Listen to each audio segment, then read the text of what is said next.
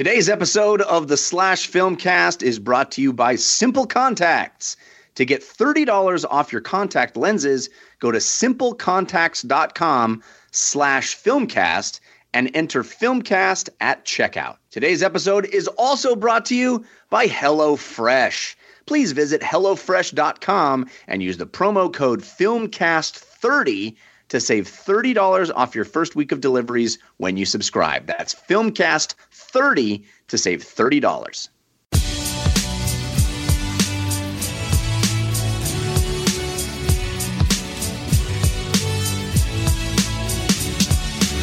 You watch the movies, flicks, tracks for the good, bad. It's the slash film cast for the girls, boys, old, young, and we watch till the last of the credits is done. Hello and welcome to the Slash Filmcast, the official podcast of SlashFilm.com.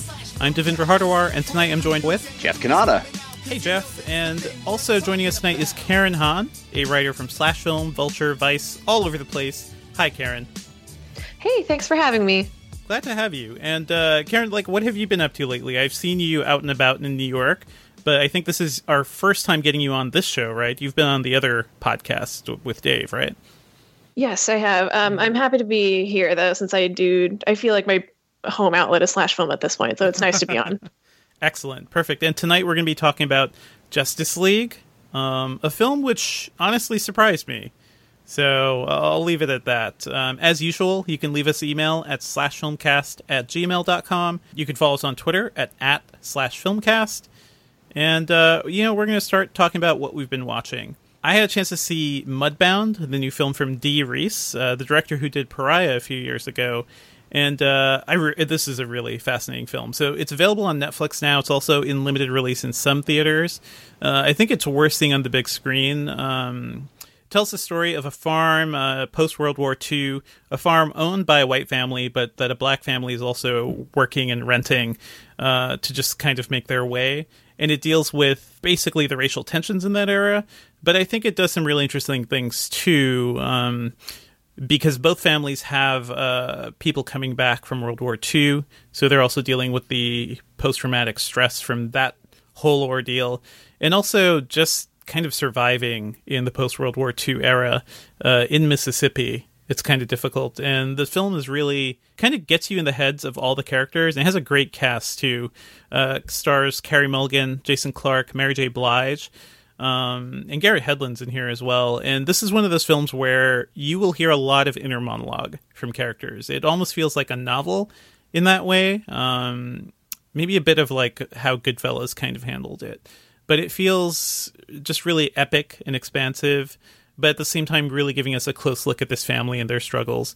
Definitely worth watching. Um, you know, when you hear a movie about racial tensions in the South, I almost feel like we've seen that a lot but what I'm really fascinated by is that this movie just handled it in new in different ways. Like it deals with something like uh, maybe like white guilt for the first time, where these families uh, have noticed like they have a particular privilege that the other family that you know is working with them uh, is just renting land from them, but they're in a much harsher spot, and it kind of deals with that in interesting ways too uh yeah so really enjoyed that um have you guys seen this yet Uh, yeah, I saw it at a New York Film Festival a couple weeks ago. what do you think karen Um, I liked it. I don't think my reaction has been as effusive ever, as everyone else's, but the performances are all really good, and I um, definitely did like it.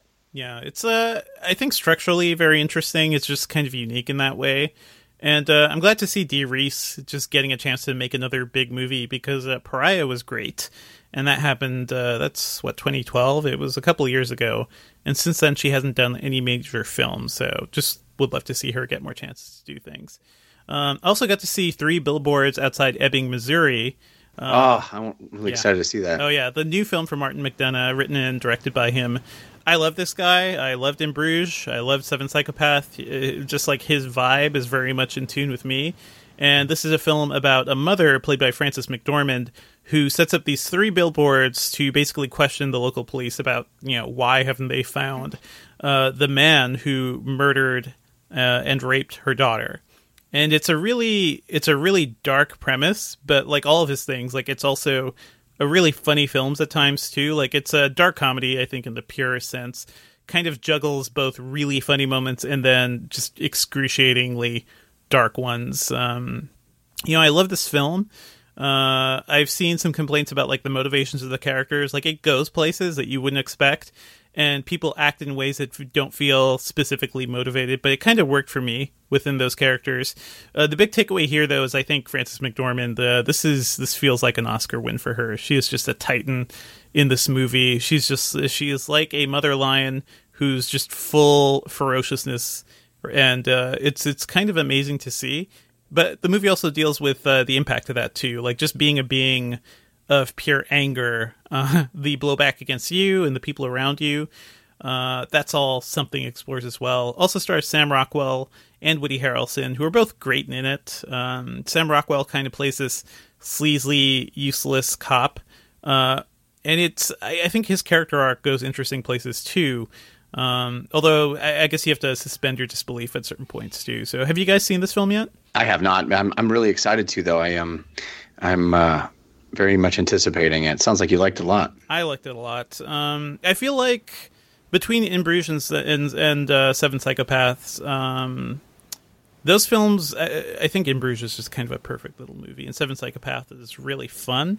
It feels more of like a straight up darker film. Uh, I, I don't know if it comes together as well as some of those, those other ones, but I still enjoyed it overall, and you know, still a strong entry from him. But go ahead, Karen. Uh, yeah, I've seen it twice now. It's maybe it's in strong contention for my top movie of the year. I Oh, really, wow. really loved it. Um, Wow. I would die for Martin McDonagh. I think he's absolutely incredible.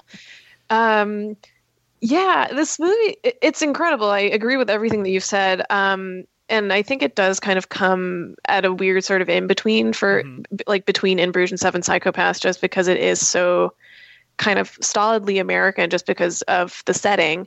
Whereas like In Bruges is a very um, I guess not Belgian film, but it, it's very hues to his more like Irish sensibilities, Right, whereas yeah. Seven Psychopaths feels a little more all over the map just by virtue of the number of characters in it. Mhm. But um, the way that it, it kind of taps into the setting, and also, as you were saying, like the blowback of um, everyone's strong emotions, like how much of this is actually helpful and how much of it isn't really doing anything. It's it's a great movie. Yeah, I think it's ultimately for me. It seems like a movie about how anger can kind of destroy you, even if it makes you feel, you know, even if you feel good by tapping into it in a way. Uh, it's a really human film too. That's what I've loved about all of his stuff, uh, while also being just kind of uh, dark and kind of interesting at the same time. And yeah, that's what I've seen. Jeff, what have you been watching? Well, I got a chance to see an early screening of The Shape of Water, which is uh, the new film from Guillermo del Toro, which I have said uh, uh, maybe 200 times in my life, and I can never say it easily. I have such a hard time wrapping my mouth around his name. Anyway, um, I know it's kind of blasphemous to say on a film geek podcast uh, among film geeks, but I've never loved a Guillermo del Toro movie. And, and it has nothing to do with how difficult it is to say his name for me. uh, I, I honestly, I, I have had some some fun with them. Uh, I have appreciated what he brings to the craft. I certainly think he is a, a very skilled filmmaker and has passion. I love hearing him talk. I think the guy's a, a great spokesman for the medium and is passionate about what he does. I admire him on certain levels. I've just never loved his movies. Uh-huh. I I did straight up didn't like Pan's Labyrinth. I know that's blasphemous to say. Pretty Uh. I mean, yeah. uh, yeah, I know. I'm sorry. I, and and there's uh, a few that I haven't seen, but um, I Wait, know I so have which ones haven't you seen, Jeff? uh, some of the early ones, uh, Cronos and Mimic, I haven't seen. you, you don't have to see Mimic for sure. Cronos is a really interesting thing. Uh, Devil's Backbone is so good, but man, it's it's okay. Like his vibe is he's a very specific Yes. vibe of like magical realism, and yeah, you either click with it or you don't. In the end, Well, I will say with that preface, Yeah. The Shape of Water is my favorite of his movies Oh. so far. Um, it is not perfect. I I felt like uh, about two thirds of the way in, I felt like, oh my god, I think this might be a movie I love that will be on my my top movies of the year. And and then he just like can't help himself, and it gets goofy. Like honestly, if you just excised two scenes in this movie, I would think it would be a almost near perfect film, but it just dips into this goofiness that he can't help himself about. I don't even know if I should mention the premise. Is it is that yeah, I public think knowledge? the, the basic premise it's been the trailers and a lot of the marketing too. Because I didn't know anything. I know that ab- this is probably going to have to get cut, but can I ask what those two scenes were? I'm extremely curious. Have I've you seen, seen the it? movie, so yeah, I I have. haven't seen it yet, so you guys you can talk amongst Okay. yourselves. All right, I'll DM later. yeah, yeah. Um, I will just say that they are uh, flights of romantic fancy. Do you know what I mean? Yeah, sure. Mm, okay. Oh, that's a. Yeah. I think that was my favorite part of it. But anyway, anyway. Yeah. Fair enough. I mean, sounds like maybe it works for others. in general, right? Uh, Pacific Rim has flights of romantic fancy in a giant robot movie, and that's that's kind- right. that's what I love about him in a way. And yeah, and like I said, he he like in my from my perspective, he can't help himself. Like he's so he's so in love with his own movie that he's just going to indulge in. I think he, he had he had achieved what he set out to achieve, and then goes three steps more, and it's like now now it just feels silly, and you're making us.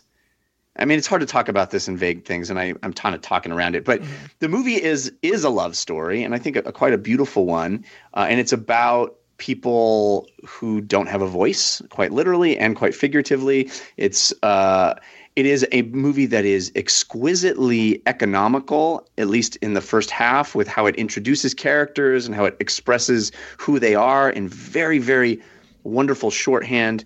Um, and and it's beautifully shot. It's beautifully expressed. It is. It was so close to being like in my top five movies of the year, and I think there's just a couple of scenes where I was like, oh, now it just feels kind of gross and goofy, and like, you know, like there there it is. It is about a relationship with a human and a non-human. I will say that. And Jeff And, just, uh, just not into where that's going. So we're, we're going to be talking about this movie uh, more Yeah. in depth in a couple of weeks when it fully releases. Yeah. Uh, but I'm looking This forward to person's like, it. no, I'm not against Fishman romance. it's not fine." necessarily that I'm against. I I, Yeah. li- I love love. I, and I I know love I know what I'm expecting going to this. I'm expecting some monster sex. Well, And, we you get know. detailed explanation of how that works, and we don't need it. We don't need it. Um, I want to say one more thing about this movie, which is I am prepared at this point. It, it has been percolating in the back of my head, Mm-hmm. but now I'm prepared to take a stand and say that Richard Jenkins is my favorite living actor. Nice. I, So good. I think I think he is never bad and often brilliant and almost and even more often perfection Mm-hmm. in, in in whatever he is he is so good in this and it and I guarantee you he's not going to get an Oscar nomination but he should Yeah. because he's brilliant He's like quietly great all the time. Yes. Yeah. He's always perfect and he's so willing to look strange and foolish and do the thing that's right for the character and kind of allow himself to recede into the background. And it just he's a selfless actor and one that is not celebrated enough. And he is he's never bad. He's so he always brings the, his A game and it is it is just incredible to watch him. And and he's great in this. So uh, I, I still recommend Shape of Water. I, I like it uh, very much, but I could have loved it if not for a couple of, of moments. Well, I'm glad you found a Guillermo del Toro movie that you can actually enjoy, though, Jeff. So Indeed. good. yeah. Indeed. Although there will be no Blade 2 blasphemy on this podcast. It's fine. Perfect. It's Okay. fine. I, I, I had a great time with Blade 2. I don't I don't know. I mean, I think you said you watched it recently and it held I up. did. I did. Yeah. Uh, I watch that movie at least once a year. It's pretty. It's awesome. fine. It's great. And like I said, I've had Rim, fun like, with that guy. Just is after all of my sensibilities, just because I know exactly what he's referencing when he's making those movies. I'm into Pacific Rim. It's Uh-huh. fine. It's fun too. I mean, it's not a great movie, but it's fun, and I have fun with the Hellboy movie. movies. yeah, I don't So- know. None of those movies are great in my opinion, but they're all fine. They're all fun. All fine. You know. Karen, Yeah. I know you were also you've been watching a love story as well, right? Between a man and his uh, his guns. Oh yeah, I have started watching the Marvel Punisher. I think I'm about two thirds of the way through it at this point. Um, it's pretty good. The, it's the latest uh, Netflix Marvel show, um, starring Jon Bernthal as Frank Castle. Um, the I am not entirely sure why I keep watching it because I feel like it's not paying like the dividends that I would like That's it how to. Netflix gets you. It's just Yeah, like, it's why is absolutely this true. happening? I don't know. It's just going to keep playing the next episode. Yeah, it's like so if if you don't move, it's just gonna keep happening to you. It's like, all right, yeah, I'm just gonna keep watching move. this. But I love not moving. It's exactly. It's like I don't want to touch the remote. Like I don't want to have to like go and browse through the other 200 things that I need to watch on Netflix. They figured out my favorite thing to do, which is not move. Is to not make a decision. Yeah. um, although that is generally how they get me. I spend like Yeah. two hours trying to figure out what I'm trying to watch. um, but Punisher's right there, so why not? Um, so how does it rank like in compared to the other Marvel shows? I don't know. I feel like for a while I felt like I was in the minority in thinking that I they weren't like really that great, but I Mhm. feel like um, the general opinion has started catching up and saying like maybe they don't need as many episodes, maybe Yeah, they can yeah. like trim the fat a lot here and maybe think a little bit more about what they're putting into their Mhm. shows. I think even the good Marvel shows tended to be at least four episodes too long. And Yeah, like, this one especially Yeah. feels really really drawn out. Um, Mhm. there's a lot that's happened so far that I've been like, I don't think this needed to be a plot point at all. Like, they're Yeah. it's very circuitous in I, that I way. think in many cases they should just be like six to eight episodes or something. I know, I'm not sure how long this one is, but typically they've been 12 out- episodes, right? Yeah, 12, 13. Um, I just watched Alias Grace, which was 6 Mhm. episodes, and I was like, this is the perfect amount of Yeah. episodes. This is all you need to do a good show. Yeah. I heard this Punisher is uh, is very melancholy as a show. It's very sad, Um, almost think it's- depressing. Yeah, I think it's sadder than like the movies that have come out, at least. Mhm. But I, I don't know if I would char- characterize the entire show that way. I mean, mostly I think comes across that way because there is a pretty prominent chunk of the story that's given over to kind of addressing um, the way that people who've served in the war overseas will feel when they come back and like dealing with PTSD and readjusting to civilian life Mhm. And that's been one of the stronger storylines but it it doesn't mesh 100% with the punisher story arc at least it doesn't just yet i'm trying to refrain from passing too much judgment before i finish the show which why am i finishing the show but whatever Yeah, Um, why, Karen? Why? What's happening? I mean, he was so i can talk about it on was this a podcast fine character in Daredevil season two. Like I've never liked Yeah, yeah. Punisher, but that was a that was a show where he was at least balanced against somebody who was really trying to do the exact opposite of him, and it was all about Yeah. like that moral consequence of like what what he's doing. I don't. Yeah, I don't know what the point of doing a whole show about you know a mass murderer. Basically, It's- I, yeah. It's weird because they try to counterbalance it by introducing another character who kind of sees Frank as a role model and Mhm. like does the same thing. But I feel like the point is not really Yeah. getting across hundred percent just yet. Daredevil show up again? Because she, she just Yeah, doesn't have a I life of her own, I guess. I like her less and less as she shows up, which I feel bad about because like she shares my name, so I like like her. But every time I'm like, like why is she here? I mean, I it just seems like she's a character that they just throw in alongside some of the other characters to kind of give them, I don't know, a little more depth or something. Uh, but Daredevil season two, that was good. It's just I'll watch Mhm. that again. yeah, I should be I should be loving these shows, and I, I am not watching them. I'm just not, just not invested. at all. Save Yeah. yourself the half day, Jeff. Honestly, Yeah. Yeah. I mean, Punisher certainly doesn't seem like one of the necessary ones, but like Luke Cage was definitely worth a watch. Jessica Jones. Uh, I gave Defenders a chance, and it's fine, but yeah, not something I'll probably finish. Although Yeah. Sigourney Weaver is awesome, and it ended up in that show. I think you guys are like so a right. If these were like Oh, yeah. six or six or eight episodes each, it would be Yeah.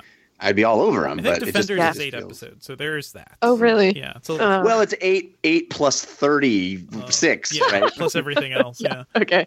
you don't have to see everything else. Uh, like I didn't see Iron Fist at all, and I feel like I didn't, even though he's plays an essential role in the Defenders. They all the mythology you need to know. They kind of just shove in there, so you, you get a sense of it. It's fine.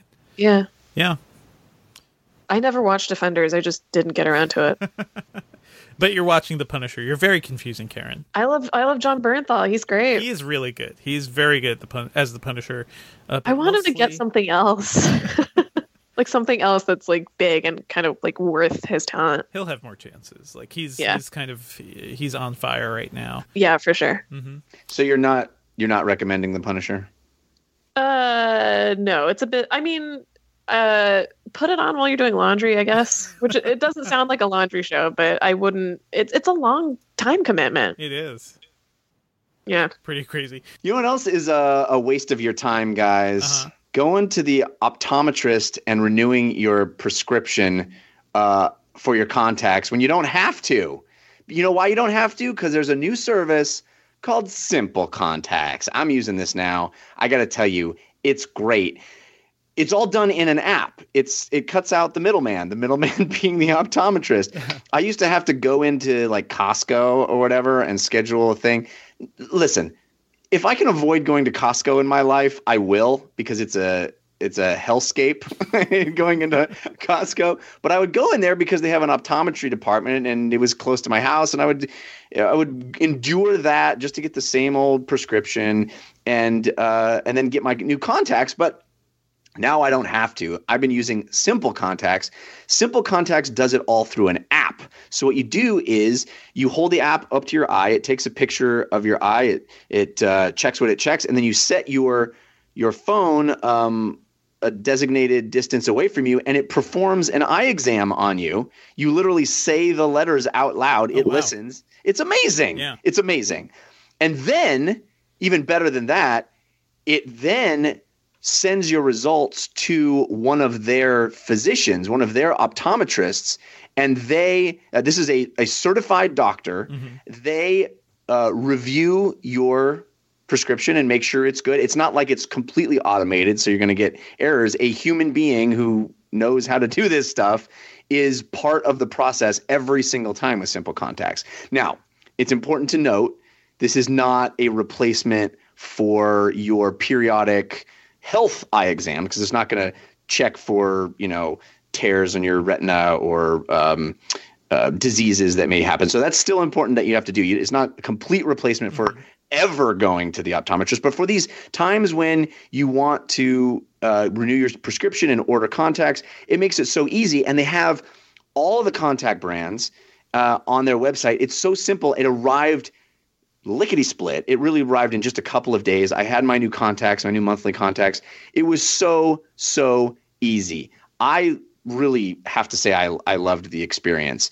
Uh, you have convenience, speed, safety, because you know they're they're checking it by a, a, a doctor. A choice because there's so many different kinds of contacts, basically all the kinds of lenses you are familiar with, and savings because you're saving uh, the cost of having to go in and pay, you know, multiple hundreds of dollars most of the time for those eye exams. The eye exam is only 30 bucks on Simple Contacts. Oh, wow, it's pretty nice. great. Yeah. It's so cool. And guess what?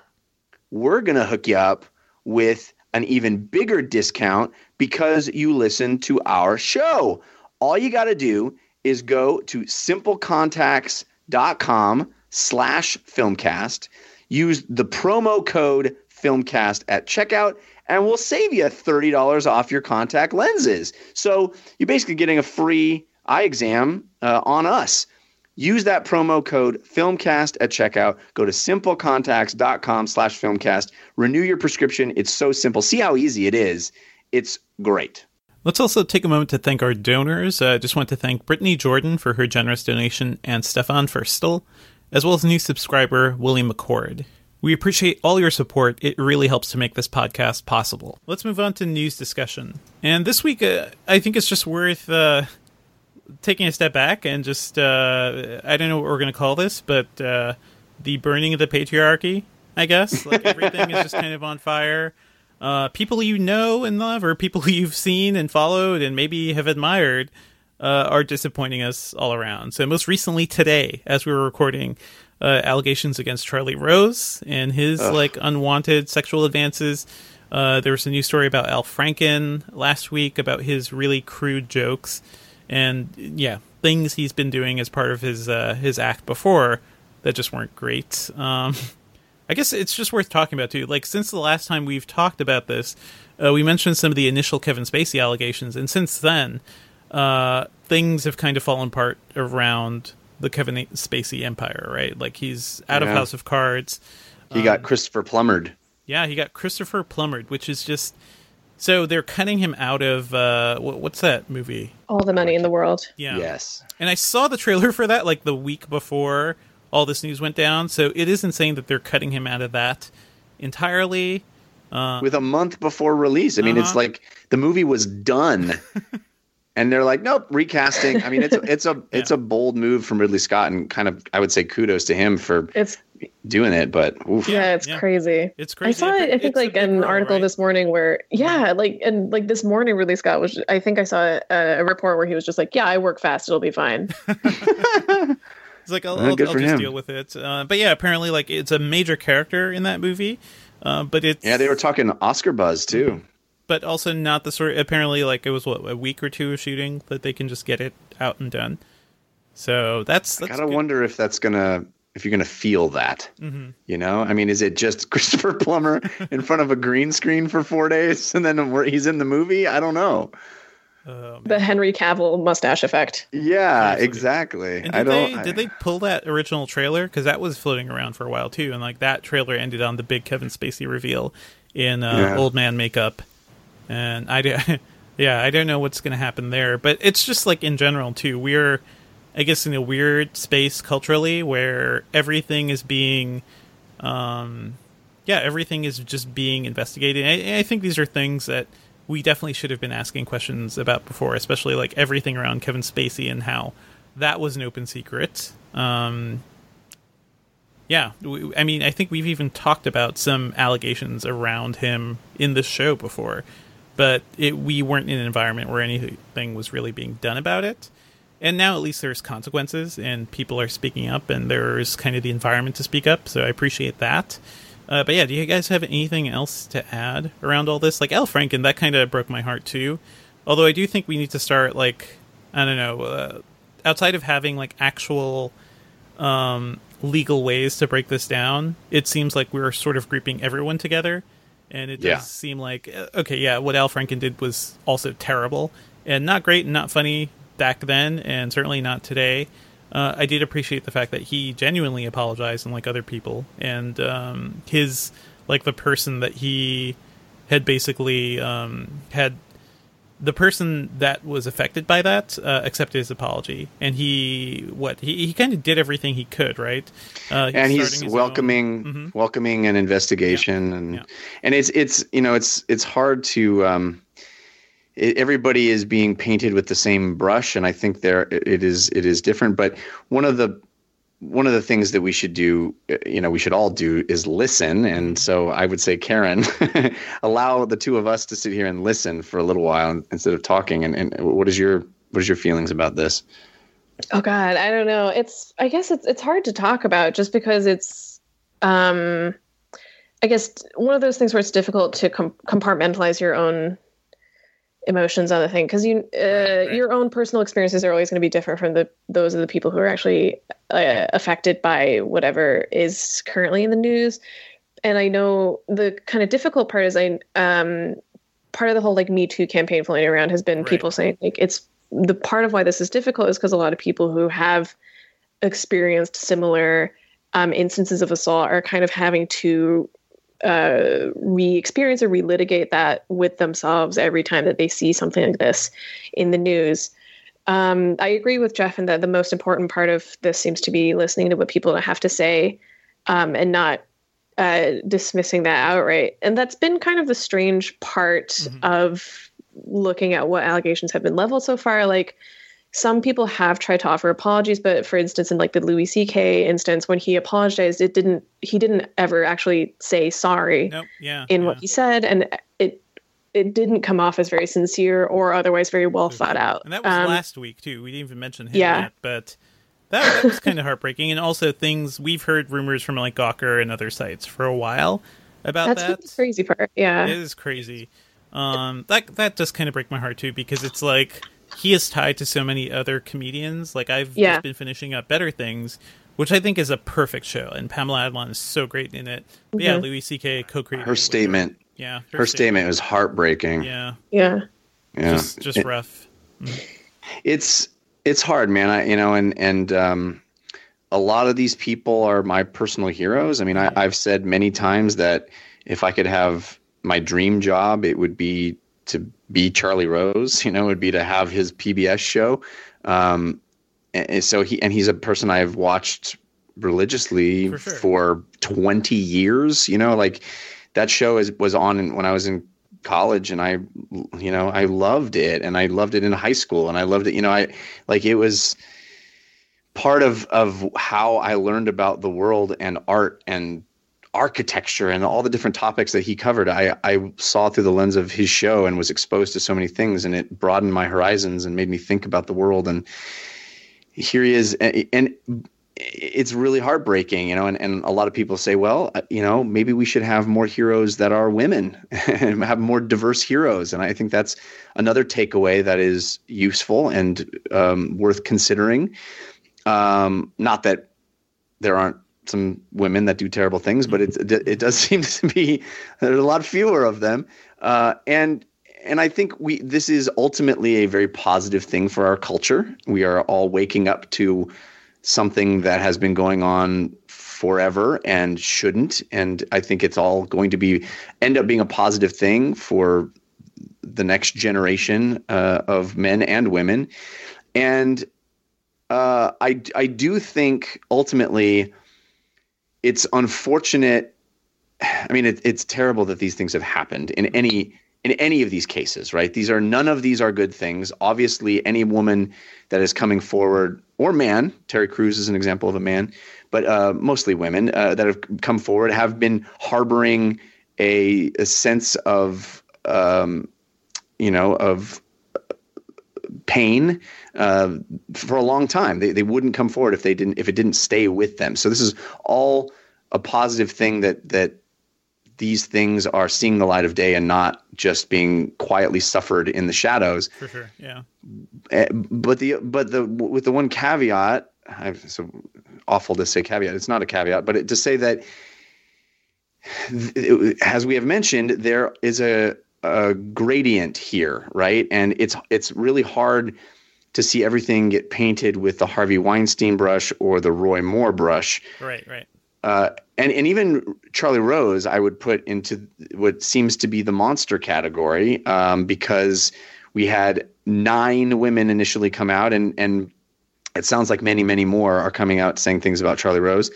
And when you have these these guys that have done it, uh, you know, are serial offenders Right, and like do these horrible behavior, things, Yeah. yeah, it, it is it is different. I think, and it's okay that it can be different. It- we can acknowledge that in every case it's unacceptable, but there are some people that are monsters, and there are others that did monstrous things.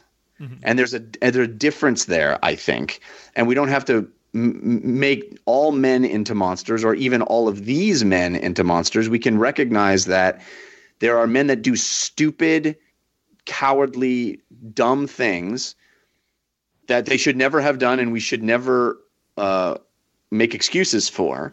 But that does not uh, indicate a pattern in their life like it does in other cases that should be treated with the gravitas they deserve. Right, right. It, it seems like we're in the beginning of a cultural conversation. It's just it, we may not even have the language for kind of figuring out or determining the differences between how we, I don't know, look at these different men. Um, the Louis C.K. thing in particular, uh, it kind of makes me want to revisit Louis the show, and just like there was something that always rubbed me the wrong way, especially about uh, season one of that show. Uh, it was funny, it was insightful, but that show worked really hard to position Louis C.K. as like the one right guy, right? Like his his position on whatever he was commenting on was genuinely like, oh yeah, I know what's going on. You know, I'm the sane one here, and everyone else is wrong for some reason. And I think that's sort of like I don't know that weird like moral superiority just feels especially strange and weird now. Um, I haven't seen his new movie. Uh, I kind of want to see that just as a cultural artifact, but I hope. Uh, Will anyone get to? I don't know. I don't know. Like, uh, well, the screeners apparently have gone out for some people, um, but or some people have been able to see it outside of festivals. That'll be a collector's item. I yeah, think. yeah, yeah. I don't. I don't think that movie should be released, but I think it'd be an interesting thing to explore, uh, especially around all this, because that movie kind of directly touches on uh, the allegations against him, right? Yeah, and, and there's a whole bunch of people that put a lot of hard work into that movie. You know, it's it's a weird thing to have one guy, and clearly he's the auteur here, right? He's the mm-hmm. writer, director, and star, and so it is uniquely about him and of him, and certainly feels gross. The subject matter feels directly, gross. Yeah, commenting on his own situation in a way. Yeah. Yeah. But also, like all the, I'm, I'm sure there's a whole bunch of people that put in really good work that didn't even think about that, or Or for sure. you know, they were just making a movie. They were reading a script and making a movie and doing the, the best they could do, or, or you know, working in the costume department or whatever it is. You know, it's, it's just crazy that all of their hard work gets tanked too. I, I just feel like it's all unfortunate. You yeah, know, it's, it's, a so sad. It's a sad story all around. Uh, anything else you guys want to mention around this? Otherwise, we'll move on to happier news. All right, happier news. Rian Johnson is doing a new Star Wars trilogy, and he's doing an entirely new trilogy, like not even something tied to the Skywalker clan uh, or any of their storylines. So I think that's pretty exciting. That's all we know right friend now. of the show, friend of the show, Rian Johnson, just decided to spend the next decade of his life making Star Wars Right, movies. right. That's wild. It's crazy to make that decision. Any dis- Uh-huh. anybody to make that decision to go. Okay, well, I'm going to do this for a decade. I wonder. It's more like Disney, though, right? It's all up to them, and I wonder if like. Does, is this a statement on the quality of episode eight? And they're just It's like, oh, gotta we, be. We got to hold on to this guy. Uh, It's gotta be. I mean, they- anywhere. they clearly love what they're seeing from episode eight, I which makes me so. extremely And maybe excited. also a response to like what they've also done with some of the other Star Wars movies, where they kind of bring on a young, potentially promising director, and you know, cut them off halfway or fire them. you could have had a trilogy. All you had to do was not screw up. Oh man, so I love Rian Johnson. We don't have any details about this. Um, he, yeah, he used to be a guest on the show uh, back in the day, playing the banjo. Um, I've just loved following this guy's career, so I'm incredibly proud of him. Uh, I do hope alongside this, though, like some of the other, you know, Disney's just going to be pumping out these movies, right? They're basically doing a Star Wars movie a year, although I think maybe it was next year we may not have one. Um, but yeah, they're a franchise machine. They know how to pump this stuff out. I'm glad Rian Johnson's on this. Uh, I do hope uh, their bad experiences with some young directors isn't scaring them away from letting other people, like maybe more diverse lineup of directors, kind of get their chance at this universe too. Uh, I just saw the trailer for uh, Ava DuVernay's Wrinkle in Time, and it looks amazing. And I, I would love like her to get to make a Star Wars movie. Uh, So I just hope they open things up. That's all, because it seems like Disney's becoming more restrictive and sticking with their core people. Uh, bringing J.J. Abrams back for Episode Nine, uh, while a good thing because I really enjoyed Force Awakens and I love J.J. Abrams. Uh, kind of sad that didn't like wasn't something that they opened up to somebody else. Uh, probably because they're so scared of dealing with new blood at this point, right? Yeah. Uh, Karen, do you have uh, thoughts on a, a new Rian Johnson Star Wars trilogy? Um, I love him, so I'm excited on that front. Although I will say that I'm a little, I'm, I hope that he still gets to do other movies because I've loved yeah. everything else that he's done. Like I think The Brothers Bloom was absolutely lovely, and like everyone else, Yeah. I loved Brick. So I, I hope he still gets to do his own stuff.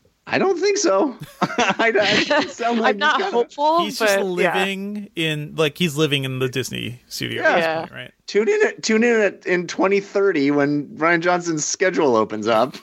you know, uh, maybe maybe then he'll be doing his own stuff. But oh, the other takeaway that I have from this, which I think is is pretty cool, is I'm hoping this is an indication that we're getting these a Star Wars story out of our system, and Disney is uh, moving forward to an idea of just expanding the universe rather than milking the characters that we already love. Right, Because I I would be much more excited for Rian Johnson to lay the groundwork for entirely new characters and adventures in the Star Wars universe rather than a Han Solo movie and a Boba Fett movie and a Yoda movie and a Obi Wan Kenobi movie and you know like Yeah, that that to me is the least interesting thing that Disney can do with this license and hopefully it indicates that those are the, a finite group of, of films that they're going to kind of churn out in the short term and then move on to more ambitious interesting stuff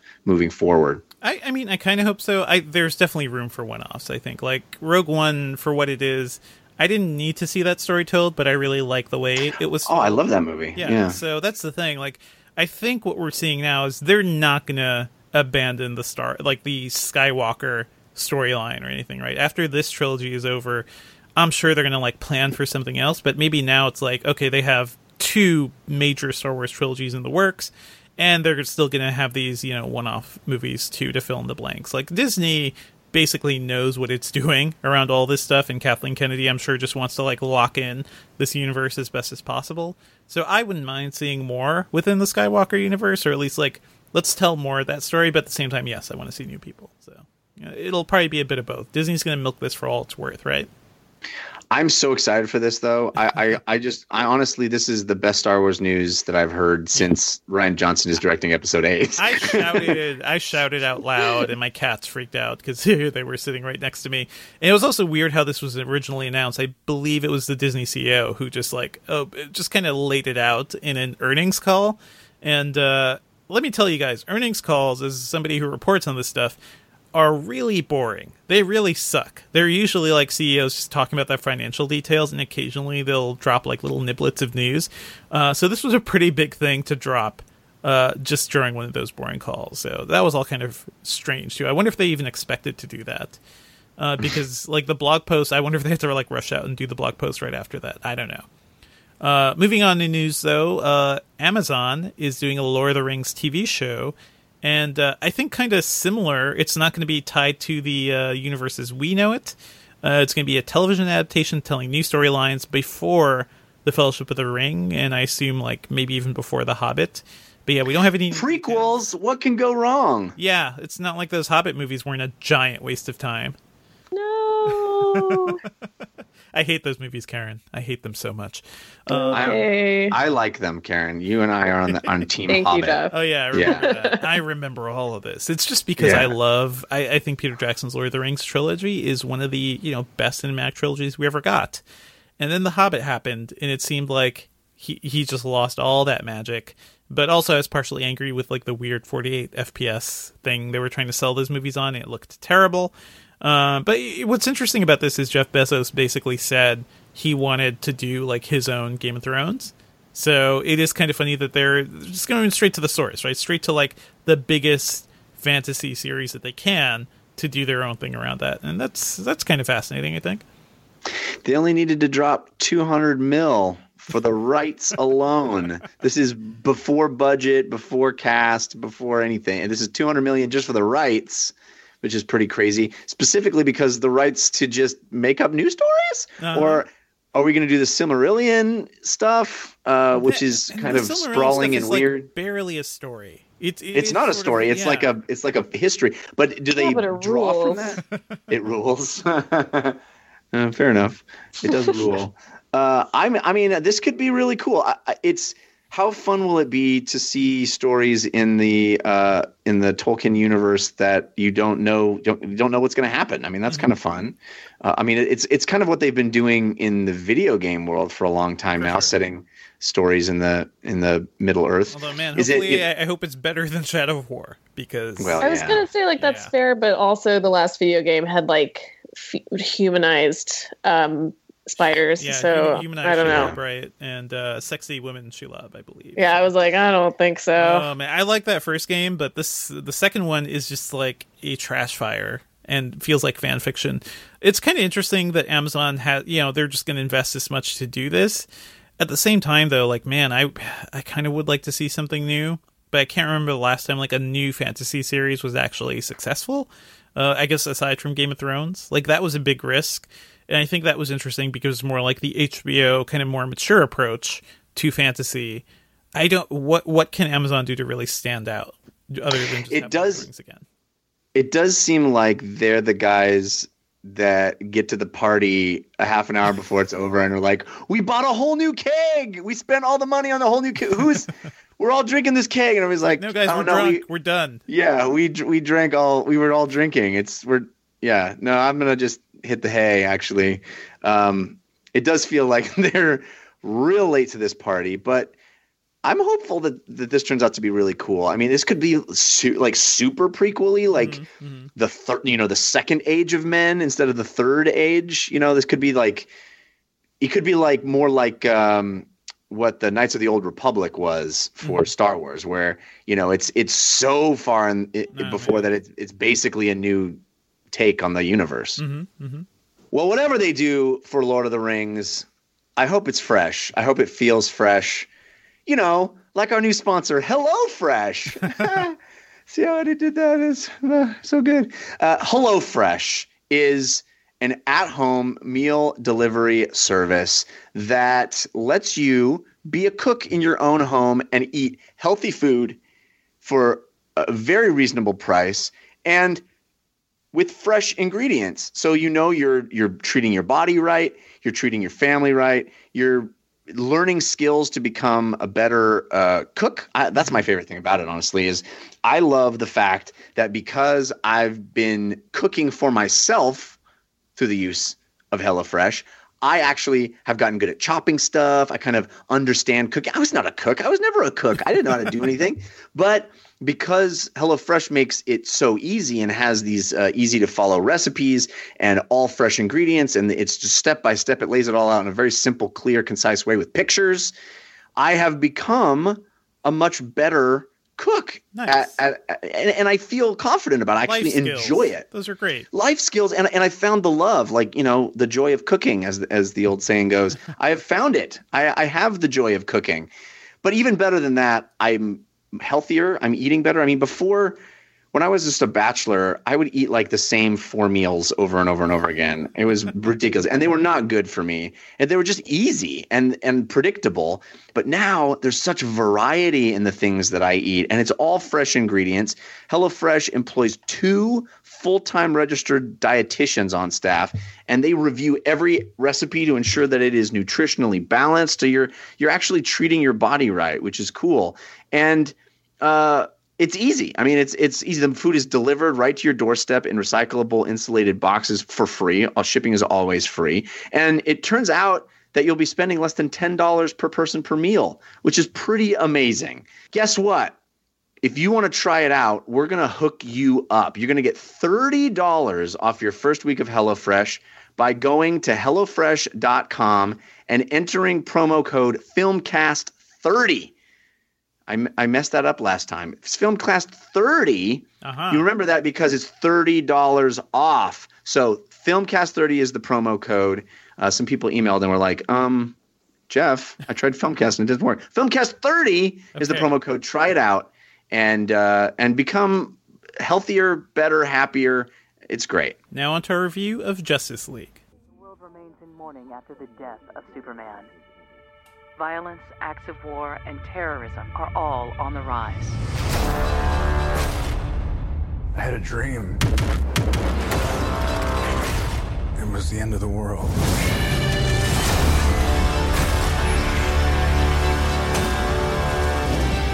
Invasion.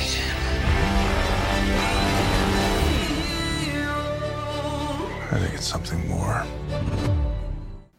That was from the trailer from Justice League, the new film from Zack Snyder, and uh, the latest entry in his uh, DC universe at Warner Brothers. I'm going to read the summary here from IMDb. Fueled by his restored faith in humanity and inspired by Superman's selfless act, Bruce Wayne enlists the help of his newfound ally, Diana Prince, to face an even greater enemy. I realize yeah, going into this, expectations, at least from me, were pretty low. Uh, but I'm wondering, like, uh, you know, what were you thinking going into this movie? And then we can talk about our initial thoughts. Uh, but yeah, Karen, like, what have you thought about this, uh, the WB DC universe so far? Um, I think I'm I'm kind of one of those crazy people who uh, liked Batman versus Superman. I think I feel like there's maybe five of us out there. Um, I know, and I thought Man of Steel was a perfect movie, and I Oh. thought Wonder Woman was fine. So that is my I see. You WBDC movies are a- ranking so far. I need a the eject button for this podcast right now. I know. You are a unique unicorn. We have found a, a very unique creature in the wild. It's good having different and I have perspectives. though. blamed a single person about it, so I feel like that ups my qualifications. Right. And Jeff, where do you stand? Well, as frequent listeners of the show know, uh, I I despised uh, Man of Steel. Uh, I thought Batman versus Superman somehow was even worse.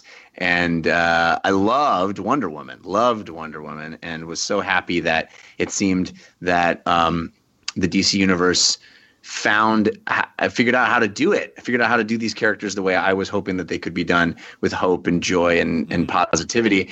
And I was hoping that that was a turning point for the series and that it, uh, Justice League would flow from that newfound uh, uh, perspective on on the characters. Yeah, and I feel like I, I'm pretty much in line with you, Jeff. Uh, like, uh, Man of Steel, I really wanted to love that movie. I was actually, you know, I really enjoyed Zack Snyder's work before that, except for Sucker Punch, and we will not talk about that movie again. Uh, but you know, between like 300, um, he's and, and Watchmen, like I think he has a very uh, unique. He's a great visual sense. He really knows how to frame things, and he does action really well. And when it comes to you know storytelling, usually that's where he needs a little bit of help with his screenwriters. And I think uh, it was uh, David Goyer who was helping out with Man of Steel and Batman vs Superman. And I just I, I'm never a fan when David Goyer is working on something, and I, I feel like that kind of affected it. They just seem to lose the soul of Superman to me. Uh, I don't even need to be like really. I'm not trying to be like super hardcore about what the character should be, uh, but it is strange to have a movie about a, a, guy who's basically the symbol of hope, and the entire first movie, most of Man of Steel, is about why he shouldn't be that. Um, right. The worst Pa Kent rendition I've ever seen. Uh, I did just rewatch Batman vs. Superman because my wife had never seen it, and yeah, that movie is pretty bad. Like, just very incoherent. Um, it's more coherent than something like Suicide Squad, which is barely a movie. Like that movie is basically a collection of scenes uh, with pop song soundtracks kind of jumbled together. Uh, but yeah, barely a movie to me. Um, but yeah, what? So going into this movie now, um, what are your initial thoughts on Justice League, Karen? Um, I thought it was fine. I saw it about a week ago, and I feel like I've already forgotten a majority of what happened in it. Um, but it does. It, it, having said that, I still don't feel like I would say like it was a horrible movie. It wasn't great, but it wasn't um, as abjectly awful as it could be. Right. Um, because there's some parts of it that I really liked. I was really on board with it for about the first hour. Um, and as much as I hate to kind of drag talk about the production of the movie into it, as soon as you can kind of tell where different stylistic touches are coming in, that's kind of when I started to fall off Ah, um, the hype train for Justice League. I was like, oh, I don't, I don't like this. So it's fine. Yeah. it's fine. And Jeff, what, what did you think? Well, okay. So I know I, I always say I'm a Marvel zombie from way back. And because of that, I know a lot of people accuse me of having a bias, uh, which I, I really don't think I do. I do. I will cop to the fact that I hold the Marvel characters in a very special place in my heart. But I love the DC characters as well. I mean, the, my favorite superhero movie growing up was the Richard Donner Superman. Like oh, that Yeah, yeah. that movie is a classic and will always be beloved to me. I love Superman, Batman. I love those characters. Uh, and Superman in particular is one that's very, very close to my heart. I wanted to love Man of Steel. So I was so excited that Zack Snyder got a Those chance. trailers to- were so good. There, Uh, a lot it- of good stuff. Yeah. I just thought he, was going to knock it out of the park. And it just, it was so, I felt like it was such a wrong-headed take on the character. And, and Batman versus Superman just doubled down on that. Um, but having come out of Wonder Woman, I really, really wanted to love Justice League. I was ready to love it. Right. And literally the first 15 seconds of this movie, it tries to retcon the other two Superman movies in just one fell swoop. It just tries to go, "Oh, Superman, you're you are beloved by everyone. You are a symbol of hope."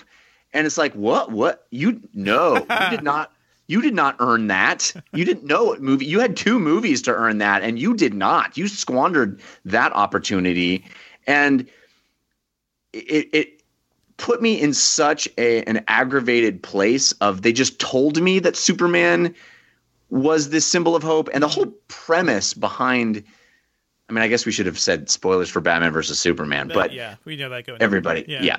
Um, the whole premise upon which Justice League rests is that the death of Superman was such a cataclysmic event to the American psyche that hope is lost. That he was such a beacon of positivity and hope that his death caused a pall to fall over the entire of the American culture, mm-hmm. which I think is an, an amazing premise for a movie, but is not earned by those two other movies whatsoever. I, I felt like I was being gaslit a little by like Yeah. you guys. Okay, I see what you're saying now, but clearly you had those two other movies. Uh, There was a montage in Batman versus Superman where he had a chance to go around and save people, and people were grateful, and they were treating him like a god. Uh, but it wasn't the sense of being a pure symbol of hope like we Yeah. I think we're used to, and I think that we kind of need right now in our hero characters and the popularity, like just how well Wonder Woman did, and the overall like love for that movie. It kind of shows like we kind of need this. We need these Right. characters to be just more profound symbols of hope right now. See, like I uh, again, as the one person who loved uh, Man of Steel, I feel I feel like the, I guess maybe that's why the movie worked better for me because I did hundred percent buy into it because I was like very uh, strongly emotionally affected by Man of Steel and like still whenever I think about it, I'm like, oh shit, like I love that movie. It was so good. Like every time I do feel hopeful and thinking about it. But again, I'm an outlier, so I mean, no, you have so a the it's thing valid is, right, the- position, but Yeah, yeah. The the thing, like, I think what contaminated this whole universe is how that movie was portraying like early Superman, right, and what raised him, and the Pa Kent stuff. That that broke my heart because first of all, I- I'm not a big Kevin Costner fan in general, um, but his the way he was portraying it, like what you know, what Superman owes the world is basically nothing. Uh, it feels weirdly wrong-handed and surprisingly selfish, and just like it felt strange. It felt like something I'd hear from like a Watchman character, right? Like Yeah. you're like, oh man, when you guys need me, I'm gonna look up and say no. I'm not gonna Right. help you. Um, Well, like the point though is that Superman will say yes, which is I I felt uh, I don't know if I hundred percent agree with that interpretation, but like even if I did, I would say like that's kind of the important part of that, where even if he doesn't necessarily owe anything to Earth or to the people here, he still chooses to protect us. he does, he does. But that first movie was entirely him wrestling with that concept. yeah, he barely chooses to protect us. Well, Uh, and we can get does, into 'cause that. Then the yeah. big alien appears and they have to fight, but also like the basic things of like protecting the civilians. I do what I like about Batman versus Superman is the fact that it dealt with the the tr- you know the terrible aftermath of that big Zod battle, even though it also felt like that was a result of like fan criticism, just saying, "Hey, Superman just leveled an entire city." Basically, Yeah. um, it feels like they used that for a plot line. Uh, but yeah, going into this movie, right? So I was surprised. I, I think I ended up liking this movie a lot more than I expected to. Uh, probably because Wonder Woman um, gave this entire franchise a sign that, oh yeah, like having slightly more hopeful characters kind of makes more sense for who these characters are. Um, it, it's yeah to me it felt just more inspiring as a story um and what's interesting too is like you know uh, so joss whedon co-wrote this script uh, he took over for partial directorial duties after Zack Snyder had to had to leave, um, but he didn't get co-directing credit because they don't do that. You have to work as a team apparently. Uh, I I feel like I definitely felt Zack. Um, I definitely felt Joss Whedon's influence in this movie. Like there's a better sense Sure. of these characters. Like we spend more time with them as characters. They're not just always punching things. They're people who have their own like hopes and desires. Uh, there's a bit more quippiness, which I enjoy. That's just the kind of thing I like in my pop culture.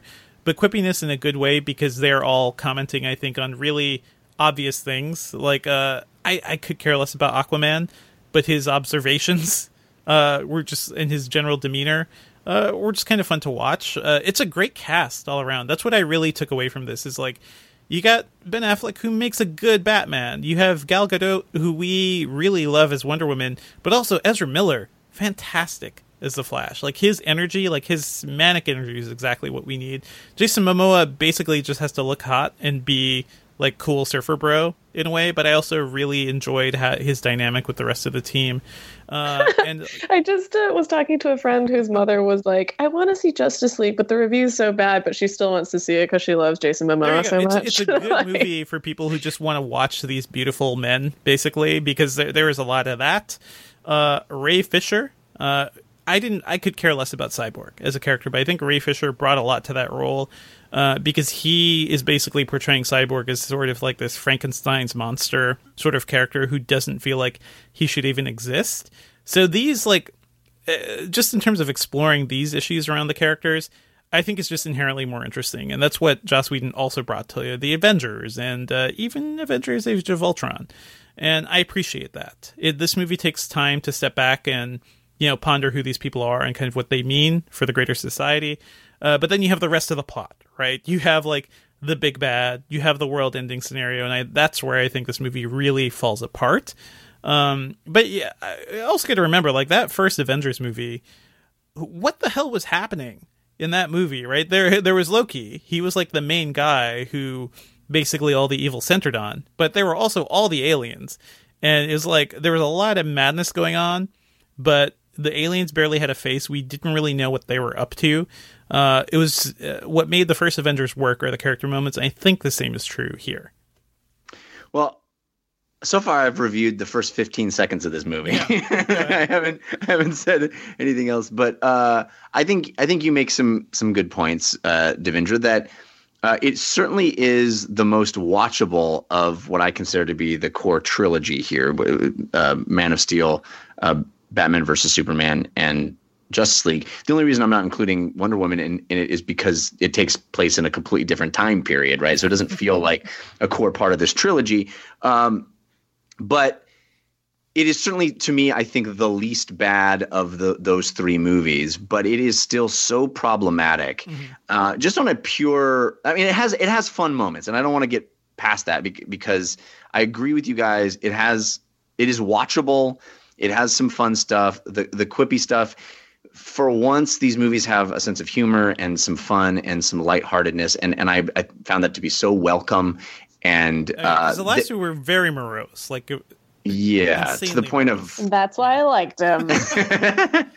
uh, but but for me, uh, this Flash didn't work. I, I I mean, he's he's fun comic relief, but like completely inept. And I I would love to. Maybe he'll grow he's in like future a baby films, Flash. He's he's just learning. He hasn't fought It- before, so he's the equivalent of Spider Man in uh, He's you know, Spider-Man. Civil War. Yeah. yeah. he's Spider Man, but we don't need like that's not the Flash. I don't, I don't know. It's fine. It's yeah, fine, I, but- I agree with less- Jeff on that point. Yeah. Yeah, um, I like Ezra Miller, and I think his performance is good, but I don't know that his performance belongs in this particular movie. Like, I don't Right. think it meshed very well, and kind of felt like the embodiment of the weird tonal dissonance. There's Yeah. there's certainly a lot of dissonance, but I really loved Ezra Miller and Ben Affleck, like their scenes together. Like that, The- yeah, that yeah. crazy dynamic I think is what gives this movie a pulse. Whereas Batman v Superman didn't have that. That was a lot of like angry man, angry about like um, you know blaming Batman, blaming Superman, and being an idiot about it, and Superman like just really failing to communicate to what the actual problems were in that movie. Uh, but anyway, go ahead, Jeff. yes and and and karen you you brought up this tonal dissonance thing which is which is huge. And it it's hard as somebody that covers the film industry not to attribute that to this these two different directors that have two very different voices. And it does feel like a Zack Snyder movie wrestling with a Joss Whedon movie. I don't know that that's the case. They may have already had some of those weird things before Joss even arrived so it's unfair to do that but it does feel like this weird you know batman just i i, I loved affleck as batman in batman v superman. I thought it was a shame that he was trapped in this terrible movie because i really liked his performance.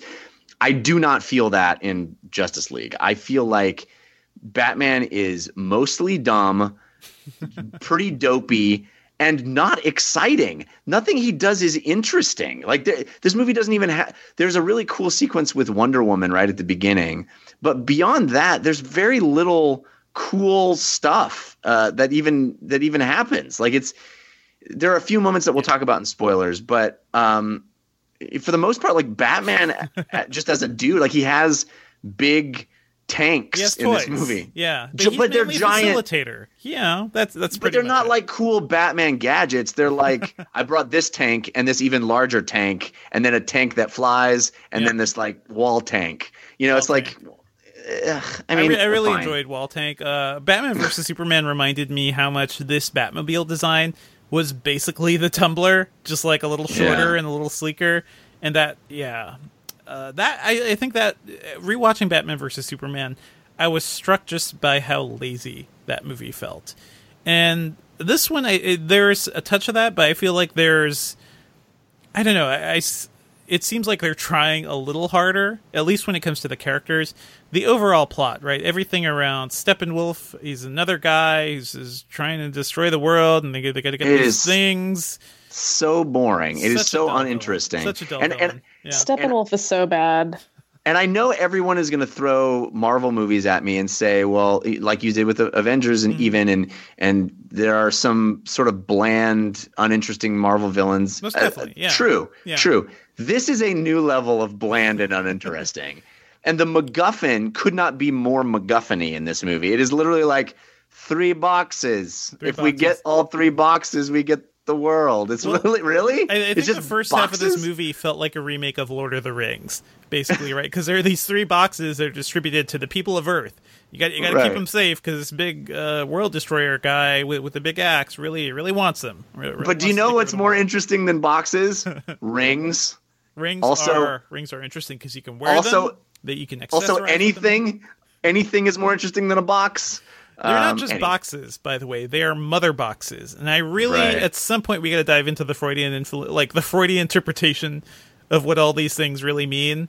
Uh, especially after in Batman versus Superman, the thing that really got them to talk to each other is that both of their moms are named Martha.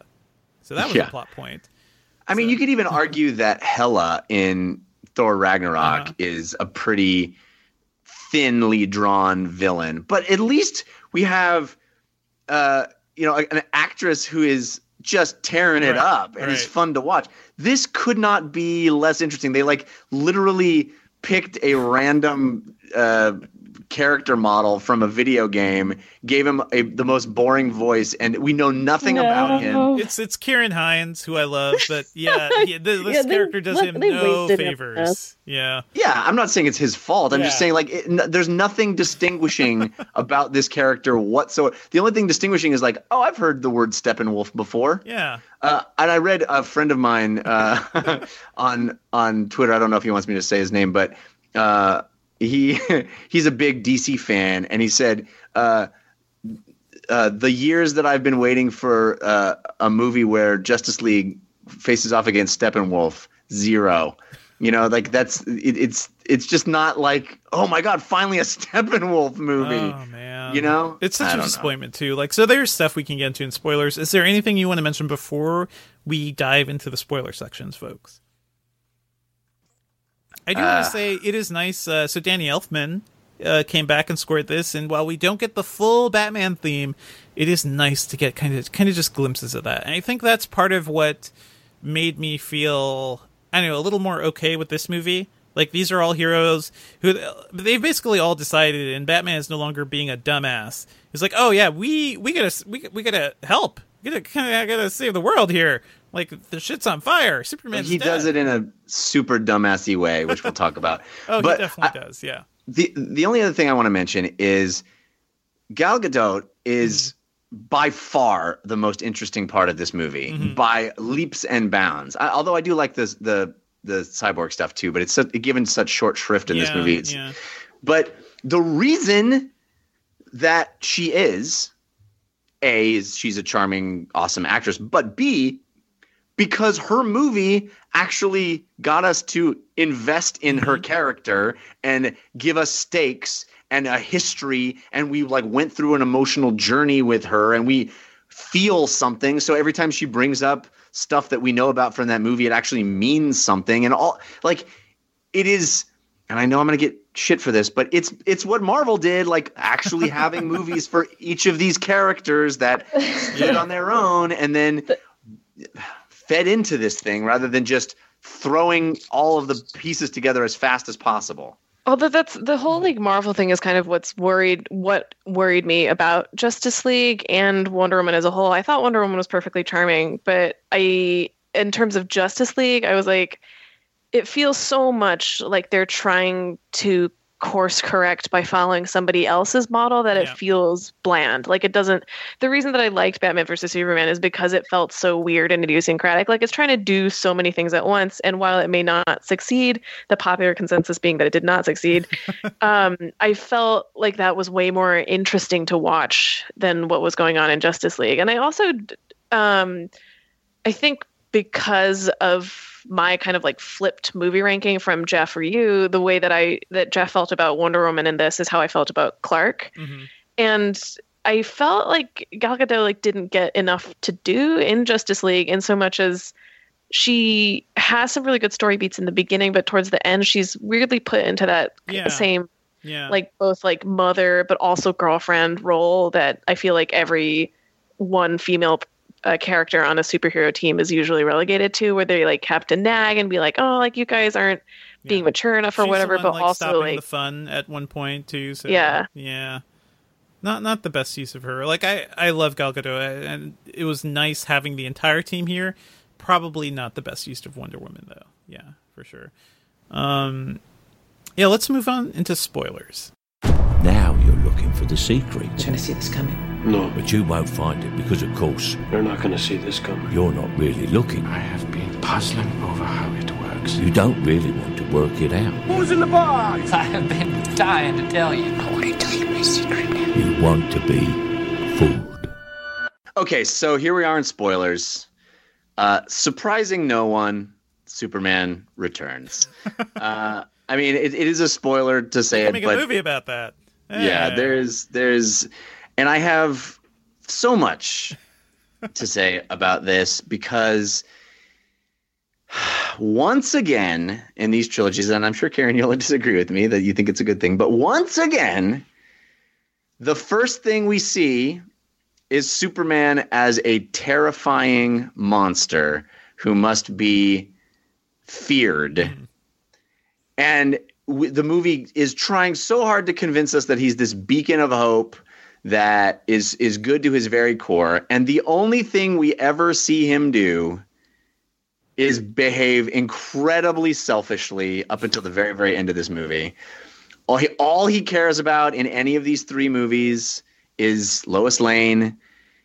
He doesn't literally doesn't care about anyone else but Lois Lane. She's the only one that can get him to be behave like a, a human being. I, I do, I do want to say though, Well, in he that just came back from the yeah, dead. What's he did. supposed No, I, I okay. give a certain allowance here because he is like No. zombified. Like he is like, That's- what is happening? Also, that's also the bad. first time we see Clark Kent is Yeah. that kids video. It's not the weird resurrection that- monster. 15 seconds of please please think about the uh, superman as a good guy and then it's okay so they established that he might come back as a scary villain. Mm-hmm. Okay wh- what point would the only reason you would do that is to create a, a- manufacture a fight between all the heroes which you don't need. He should have popped back into existence and been the ultimate beacon of good at that point. He should have been back alive and and it, it would have been so much more satisfying and awesome to have Superman burst into the sky and then be a beacon of hope and then have these overwhelming odds that they still have to overcome. Yeah. Not have him be this like win button that they all know is a win button, but oh maybe he's a he's a win button that will be used against us. Screw yeah, I. I agree on that point. Like it felt mm. I found it like interesting to watch when he came back and was like, I don't remember anything, so I'm gonna kill all of you. But at the mm. same time, I was like, I don't know necessarily how much I like this as a part of the story, and also how much it kind of cuts down the intensity of the final fight, where I was like, nobody's really doing anything useful Well, especially Batman, right? F- fully useless. there, as far as I could tell. Mm-hmm. Yeah, i i it is. It is literally like, oh, Superman can take care of it. Why, why do you have a team if Superman is is so much more powerful than everybody else? He throughout this trilogy of films, he has always been treated as this nuclear option that is supremely powerful, completely unstoppable, and terrifying. They've always Like focused that- on like humanity's basic terror, like humanity being terrified of him, yeah, rather and- than which is which is opposite. Yeah, in my opinion, the problem Mm-hmm. of this take is is that complete misunderstanding of what Superman is, who he, what he represents, and how he works as a as a narrative device. Like Yeah. he can't be that.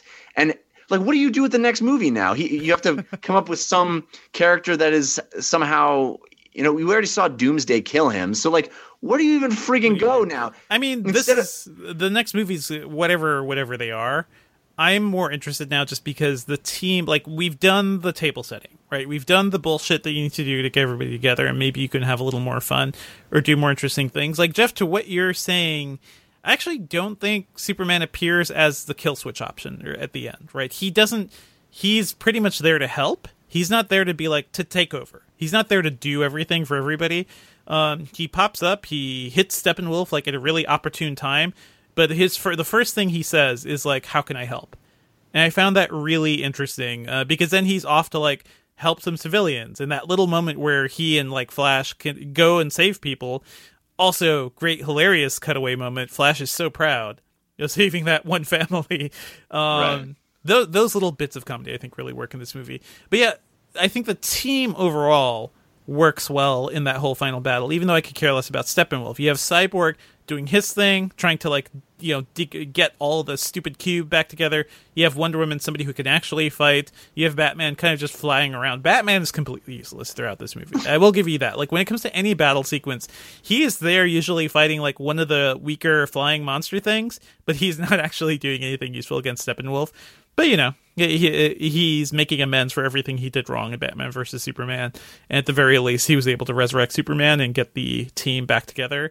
Uh, I have to say, I, I just found that Flash is useless. Flash Uh-huh. is useless. He's he's too timid and weird and awkward to do. Like Yeah. this team is not impressive. It is it is Superman and his amazing friends. It's Uh-huh. it's like their Yep, entire yep, purpose yep. for being is Mm-hmm. to bring back the win button guy and it, it could have been so much more interesting if Superman comes back and is good and wants to be good, but is now not as potent as he once was. Is now uh, it actually, you know, he's still Superman, can do Right, right, Superman stuff, but he's not omnipotent Mm-hmm. Superman. He's like a weakened Superman. It's like, oh, I'm gonna have to rely on my colleagues in order to take down this ultimate threat. We actually will have to be a team because I'm not Superman anymore. I'm this like zombie Superman. I'm, I'm, you know, not really, but you know, I'm, I'm a, I'm only a fraction of what I once was. How much more interesting a movie would that have been? I think that that is kind of more interesting. But aside from, uh, they didn't just use super like Superman doesn't just come in and pound Steppenwolf to death. That's not how this battle is won. That's not how the movie kind of concludes. I just think There's no point at which it Yeah. seems like Superman is having a problem with Steppenwolf. Oh, definitely not. But the actual thing they need to do to defeat him within the plot machinations of the movie, you know, is like Cyborg doing his thing and Superman comes in to like Yeah. help separate the stupid cubes. But there is teamwork there. That's what I'm saying. And that's something that we definitely didn't get in any of the other movies, like especially Batman versus Superman, which for the whole like first hour, I'm just like, you idiots, just stop, stop fighting. Like you're you're a good guy, Superman, and Batman. You're supposed to be so much smarter than this, and you're letting a stupid like tech nerd uh, Well- just play both of you. Uh, we do have yeah. we do have a bonehead Batman move in this one where it's like, we got the cube, we got Yep, the third yep. cube. All we gotta do is not lose track of Hold it. Hold on to the cube, guys. Keep track of the cube. Just What- like keep who- it tied to Who me. put the cube on the top of that car back there? Was it? Oh, is Batman. Batman fucking just lost the cube for everybody. Well, they, Thanks, they all, they all, I think they all share responsibility of losing the cube, right? Because they they brought the stupid thing there to, to the to the Zod pool. They brought it Literally, there. all we have to do is not lose for it. losing the cube. They do, they do. It's like your one job, guys, is keep the cube Yeah. away from the evil villain, and they didn't. Like they were so happy that Superman was back. Uh, they lost track of the one job, one job. That's all. That, that's sort of like if Frodo just like left the the, the ring Yeah. of power when he went to, to to use the bathroom. It was like, oh shit, Where's Yeah. that thing? Um, Yeah. that is Zoinks, certainly the got big it, boneheaded Frodo. move. I, w- I would say that's not just Batman's fault. That is everyone's fault because they were all there as uh, semi-functioning humans who should be aware and thinking of where that thing. Especially like freaking Cyborg, he is part like he is partially made by that thing. So he shouldn't he like just know when that thing Yeah. is far away. Uh, here's what you do: you give the you give the box to the Flash, and anytime that Steppenwolf shows up, you go, "Hey, Flash, run fucking far away." This is true. The one thing Flash can do now is run. Uh, Literally. he still occasionally trips, but you know, They're yeah. like, "Oh man, should we bring Superman back? It could be bad for us. It could be good for us." Uh, well, hey guys, guess what? The, you know how to, you want to save the world? Don't let the dude get the third cube. Right. Well, how would we do that? Oh, I don't know. We have literally the fastest human being on the planet. uh, so when he he arrives, inevitably to get it, move the cube to a new location. Just keep it moving. faster than he. Yeah. Anyway. It's so stupid. Oh, uh, but there are two moments in this movie that I will say made me very, very happy and delighted. Uh, the first is when Superman comes back and we have the classic Quicksilver style slow motion because we're super fast speed thing. Yep.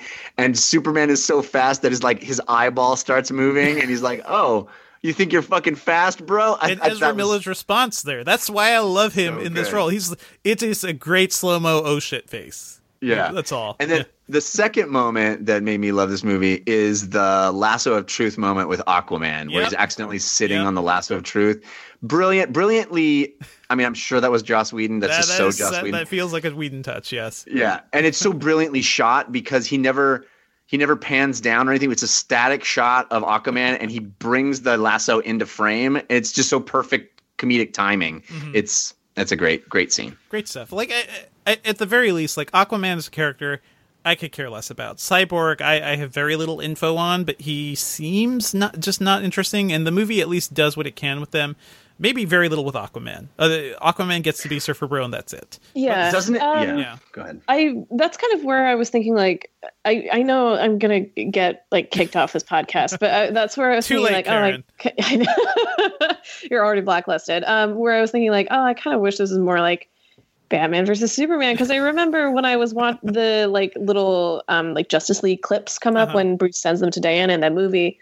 The thing that really hit me was that all of those clips were like a little bit scary. Like there was something very kind of striking about them, like especially the cyborg one kind of dug into the Yeah. like body horror aspect of superhero things in general, which is something that I wish would get explored more in the superhero genre as a whole. Like I Mm-hmm. thought we were going to get that with the Fantastic Four movie, but we didn't get anything with the Fantastic Four New movie. Mutants coming, so Yeah, looks that's like true. horror, pretty much like straight up horror at this point, right?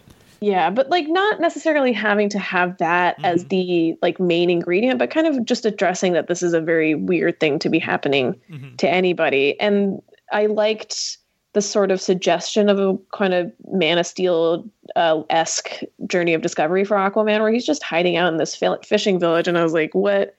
How long has he been doing this? That they have like drawings of him up on the wall? Like, what's the mythology? Yeah. But I I wish there had been more stuff. I guess. It certainly does seem, based on what you see of Aquaman in the movie, that a solo Aquaman movie would be nigh on impossible to pull off. because the way he is visualized in this movie, I mean, I know that they can create the convenient little oxygen bubble in the middle of the ocean to have their dialogue scenes, Right. but like any kind of Aquaman action sequence is going to be underwater and therefore soundless. And it's like, oh, you guys really just put yourself in a corner now. You you can't make an Aquaman movie because how would that be? It's not gonna not gonna be exciting. It's not gonna be. There's gonna be not gonna be a moment of talking in the middle of a water fight. You know, it's like, ooh, that's that's rough. Oh man, uh, I did like seeing uh, Billy Crudup, surprise Billy Crudup. Uh, that's always fun. Uh, yeah, I didn't know Doctor Manhattan was the Flash's dad. There you go. Hell right? Yeah. Nice little Snyder universe callback. Uh, yeah, that was fun. I I think overall, like, just my sense of going into this movie is I expected very very little, and that's because the day before I just saw Batman versus Superman, and just like the dread of just like sitting through that. And my wife, who's not a fan, like she loves Superman as a character. She loved the Donner movie. Uh, she wasn't a fan of anything that happened in Man of Steel, and she thought like m- everything happening in Batman versus Superman was like pure idiocy. Uh, and there, there's just like a lot of dumb stuff happening in that movie for no reason. And this movie has some of that, especially like forgetting where the all important third cube is uh, when the bad guy is looking for it. That's that's kind of a big dumb moment. Um, but I think in, it at least builds the characters in a way that I found really fulfilling, and it was more fun, and they were more enjoyable to be around, and not just mopey bastards. Um, all of that put together like made it a much more watchable movie. So you know, there's that. Like it gives me hope for the future of the WB DC universe, and that's saying something. It is saying something. I don't know. I mean, I, I, I too think it is the least bad of the three, and, and there are moments that I found enjoyable. It's watchable. It's not overly long. It doesn't. It doesn't. It's not like these, you know, Batman versus Superman, which is like really we're still going. Um, it, so you know, it is. It's watchable. It's just not special like Right. Wonder Woman was. You know, Wonder Woman was a special movie and felt fun and inspiring. Like, how do you make movies about these characters and make it not feel inspiring? It's it's it's truly unfortunate. Wonder Woman also had the benefit of just being like a really female centric action movie, and we just haven't really seen any of that. So all of that felt refreshing. And I don't blame anybody for saying Justice League feels stale, right? This is aside from some good character work and good like quippy moments, like it is still mostly the same bullshit we've been seeing for years. Yeah. So- And we cannot we cannot end this review and not talk about the worst beard covering CG in the history of cinema. Maybe the first and only beard covering CG, and yet still just horrifically we just bad. don't have the technology to deal with mustaches. That's that's It- the real problem. What? How? What? It's like if I hadn't known that story going in, I would have been like, "What was wrong with Harry Cavill's face?" In those just a few shots of this movie, like his face didn't match with the rest of his body.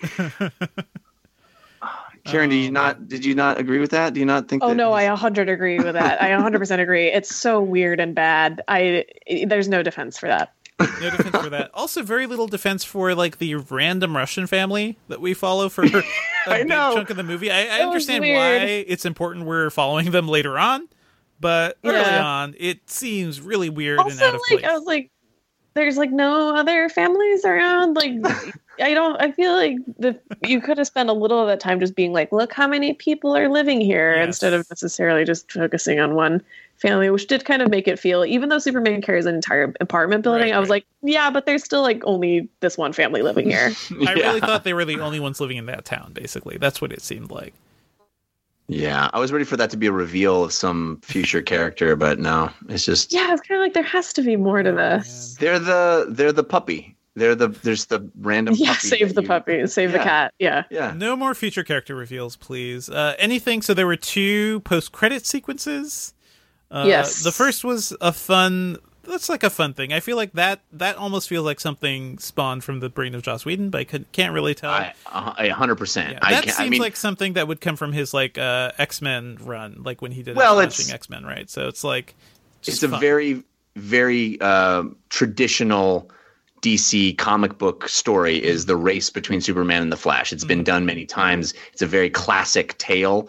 Um, but I've I uh, feel like it was 100% Joss Whedon just based on the terrible beard cover up that was happening in that sequence. like it had to be shot later. So uh, I thought that was I thought that was fun and and a cool um, fan service for people that know that Superman and the Flash have often raced one another. yeah. And the final clip sequence, uh, the return of Lex Luthor, of course. Yeah. Yeah, like you know, as much as I dislike Batman versus Superman, I do think Jesse Eisenberg's unhinged uh, performance uh that was interesting that was a little refreshing i guess uh I, c- I could care less about lex luthor as a character but i do want to see more jesse eisenberg luthor at this point. point and Yeah. uh, who's the who's who's the big villain that appears with him at the end Was that Deathstroke? I think. Oh, Yeah. yeah. Yeah. Uh, but I don't. I couldn't. It seemed like they were revealing who the actor was, and I Mm. couldn't place him. It's Joe Manganiello. They've been Oh, tossing yeah. him around. He's been rumored for like a really long time for that. but not like enough of a recognizable face you'd be like oh It's him. I think it's because they changed the color of his hair. Like, because Really? he usually has dark hair, but they made him blonde for this. Why would you do that? Anyway, speaking of like random faces, also, um, who's it? The first, uh, the first guy that uh, Batman's fighting, Yeah, Holt McCallany. Yeah, Holt McCallany, who I love, but also co-star of Manhunter right now. Mindhunter. Yeah, Mindhunter, yeah, uh, co-star of Mindhunter. This guy, like, I love Holt McCallany. Like, I've I've seen him in so many things, uh, but he seems like somebody who's always going to be stuck as like a character actor because the best he can do in this movie is be the guy Superman beats up at the beginning. That's it. He's not a character with a name. He's nameless thug, basically. So I felt kind of bad for him there. But It was a weird that that whole sequence had a weird uh rhythm to it because he's he's ch- he's chasing that guy but then like Yep. the aliens come and then that guy's like all chummy chummy with Batman and it's like hey you're gonna go get those aliens you know it's, it's really a weird way to start the movie I thought Yeah, yeah, very strange. Totally all over the place. But I think like much of the movie. Uh, Yeah. Anything else you folks want to mention? Um, Mm-hmm. I um, I really want the solo Batman movie to be good. I want it to be good so badly. Um, Yeah. I liked. Uh, I think J.K. Simmons is great as Commissioner Gordon in the like few minutes that we get him, and I and I feel like there was a very distinct kind of aesthetic feel to all of the Gotham scenes to the point that I was like, I really like want to see this in universe movie. Yeah, But hopefully they'll have their shit more together when they do it. that'd be great. And It's uh, what's his face doing directing those? Right, uh, the Planet of the Apes guy. yeah Oh, is that okay? I didn't know that. All right, cool. IMDb, yeah, Uh, Matt what's his name Matt something Matt right? Reeves. There we go. Reeves yeah Matt Reeves. Um, and that's a good one. And also, I really like. Uh, I do love Jeremy Irons as Alfred. Like Jeremy Irons as a fretting old man, worried that Bruce Wayne doesn't have dates. I think is kind of hilarious. Yeah, I mean, the ca- you're right that the cast across the board is pretty choice, but uh, squandered in my opinion. It, it, we haven't mentioned either that this movie, I guess, uh, underperformed. They it, it came out the least, the the smallest opening of any of the movies we've mentioned: uh, Man of Steel, Batman v Superman, and Wonder Woman. Um, do you think that's going to impact? This universe going forward, or, or the groundwork already in place too much for them to alter course at any In any like- way. Yeah, they can't. They've committed, right? And this is kind of all WB has at this point. Uh, to Well, they got that Harry Potter. Yeah, that the Harry Potter is sort of coming back, but you know, the I don't I don't know if like the quality of the movies has mattered much to them. So it'll be interesting to see if uh, the box office like blowback maybe does. It's strange that Suicide Squad did better as a movie, maybe because of the stars involved.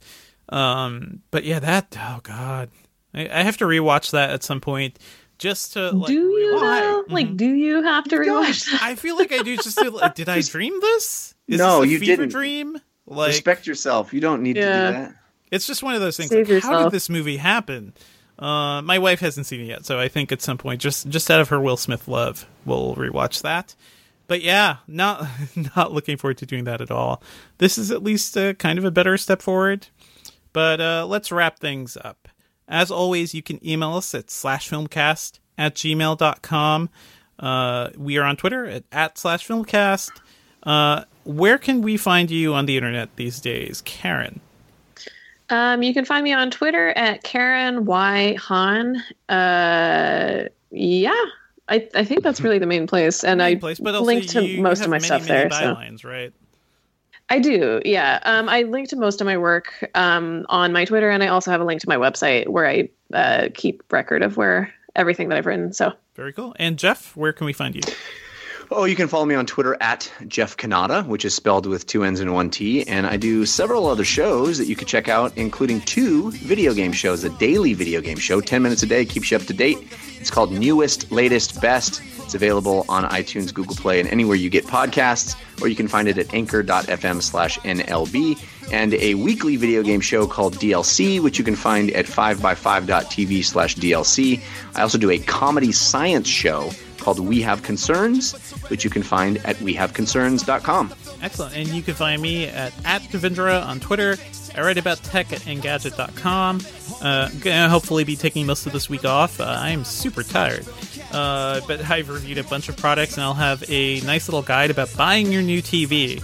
going up this week. Uh, so check that out before you put out the dough for a Black Friday TV deal.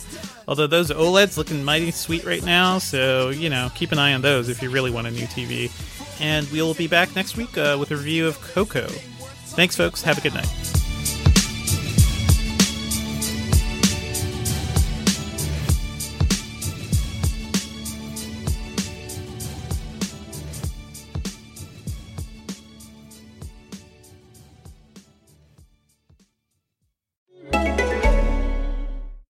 Can't get enough eye popping, jaw dropping, heart stopping reality TV. It's the best. Then head to hayu, home of reality on demand. Stream and download the latest episodes from shows like Keeping Up with the Kardashians and The Real Housewives, same day as the US.